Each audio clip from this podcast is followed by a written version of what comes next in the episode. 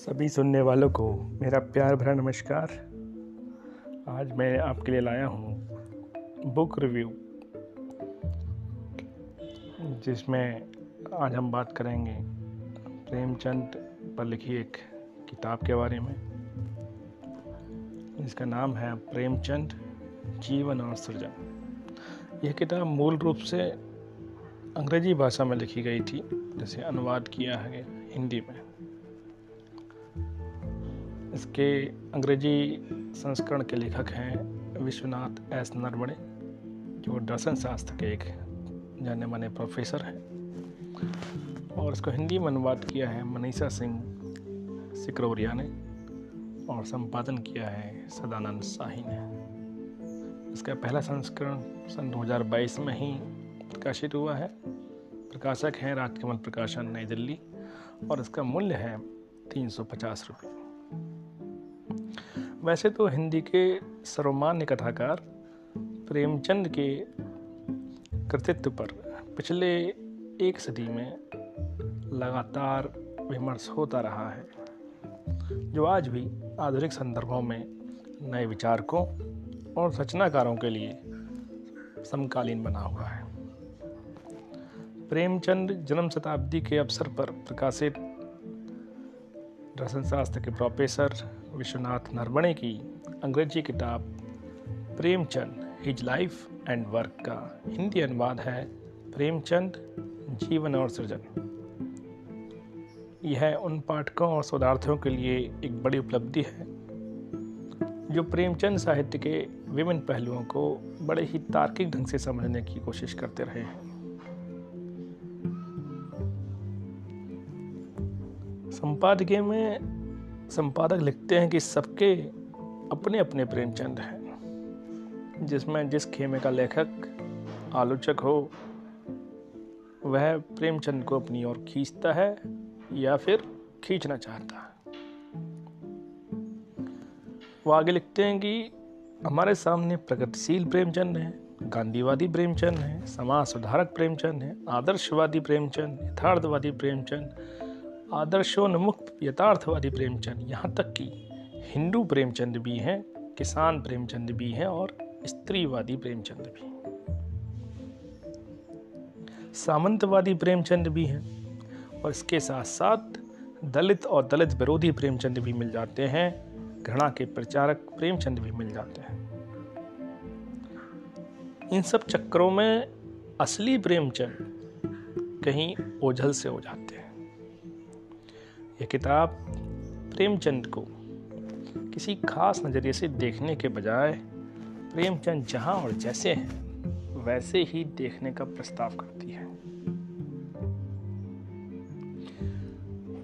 यह एक चुनौतीपूर्ण कथन है, जिसकी आलोक में उस मुकम्मल प्रेमचंद को ढूँढने की कोशिश की गई है, जो हिंदी में आमतौर पर प्रचलित वाद विवाद संवाद से परे उस रचनाकार की तलाश है जो अपने युग सत्य को उकेरने के लिए कलम की प्रतिबद्धता को ही जीवन भर साधता रहा। वैसे अंग्रेज़ी लेखन की एक खूबी यह भी होती है कि वह प्राय अकारण प्रशंसा, अतिशयोक्तिपूर्ण कथन और किसी को ऊँचे पायदान पर रखने की बेवजह मुहिम का शिकार नहीं होती। एक दूरी के साथ तथस्थता से देखते हुए आलोचक और रचनाकार को उसके समय, समाज, परिस्थिति और दबावों के परिदृश्य में रेखांकित करने का प्रयास करता है। प्रोफेसर विश्वनाथ नरवणे भी कुछ ऐसा ही करते हुए उस प्रेमचंद को अंकित करते हैं, जो एक बदलते हुए और बनते हुए भारत की तस्वीर उकेरने में प्रयत्नशील दिखाई देते हैं। इस किताब में दस अध्याय हैं, जिनको विभक्त किया गया है उनकी जीवन और लेखन में, और उनके जीवन के हर उस कोण को छूने की कोशिश की गई है, जिसके चलते हम भारत में नव जागरण काल, सामाजिक व्यवस्था, राजनीतिक, सांस्कृतिक परिदृश्य का विरोधाभास भी बनते हुए देखते हैं। यह किताब प्रेमचंद को उस रूप में प्रस्तावित करती है, जो एक समाज की संक्रमणकालीन स्थिति में अपने विचारों और कल्पनाओं को साझेदार बनाता हुआ सृजनट मौजूद है। आपद धर्म निभाने की चुनौतीपूर्ण युक्ति का सुंदर सामंजस्य देखने के लिए यह पुस्तक पठनीय बन जाती है। इस कारण भी कि प्रेमचंद हमें उन सामाजिक जटिलताओं और रचनात्मक उहापोहों से दो चार होने की तरकीब सिखाते हैं, जिसकी पृष्ठभूमि में भारतीय इतिहास का सर्वाधिक परिवर्तनशील और आंदोलन धर्मी समय गुजरा है। इस लिहाज से यह एक सामाजिक अध्ययन की किताब अधिक बन जाती है, जिसमें रचनाकार का समग्र कृतित्व मात्र साहित्य न रहकर एक किरदार बन जाता है।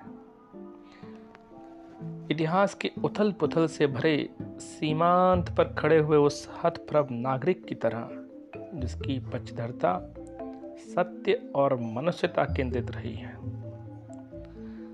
गंभीर ढंग से सोची गई यह किताब समानांतर रूप से उस दौर की समस्याओं की भी पड़ताल करती है, जिसे एक रचनाकार के रूप में प्रेमचंद अपनी कहानियों, उपन्यासों, नाटकों और अन्य वैचारिक सामग्रियों के माध्यम से परोसते आए हैं।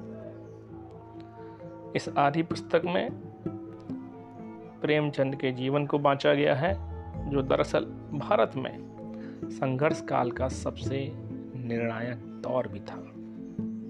साथ ही यह भी बताती है ये किताब कि सामाजिक, राजनीतिक, सांस्कृतिक और धार्मिक वैचारिकों को प्रेमचंद किस रूप में अंकित कर रहे थे?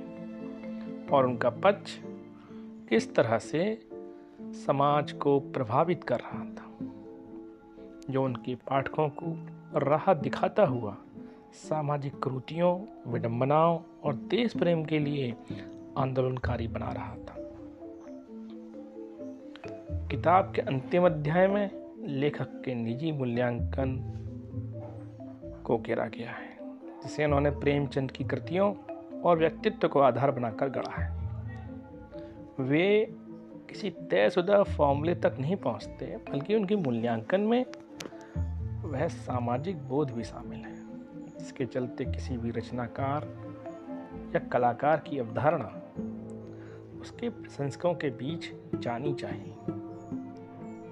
वे इनकी सीमाओं और दोष, गलतियों और प्रयोगों, कमजोरियों और ताकत को सृजन के अर्थ में देखते परखते हैं।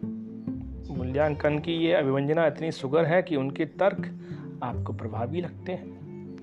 कफन और सदगति जैसी कहानी को लेकर उनकी स्थापनाएँ, हंस पत्रिका का अवदान, राष्ट्रवादी आंदोलन और सांप्रदायिकता को लेकर उनके विचार, पूंजीवाद का विरोध और समाजवाद के आदर्श का स्वीकार।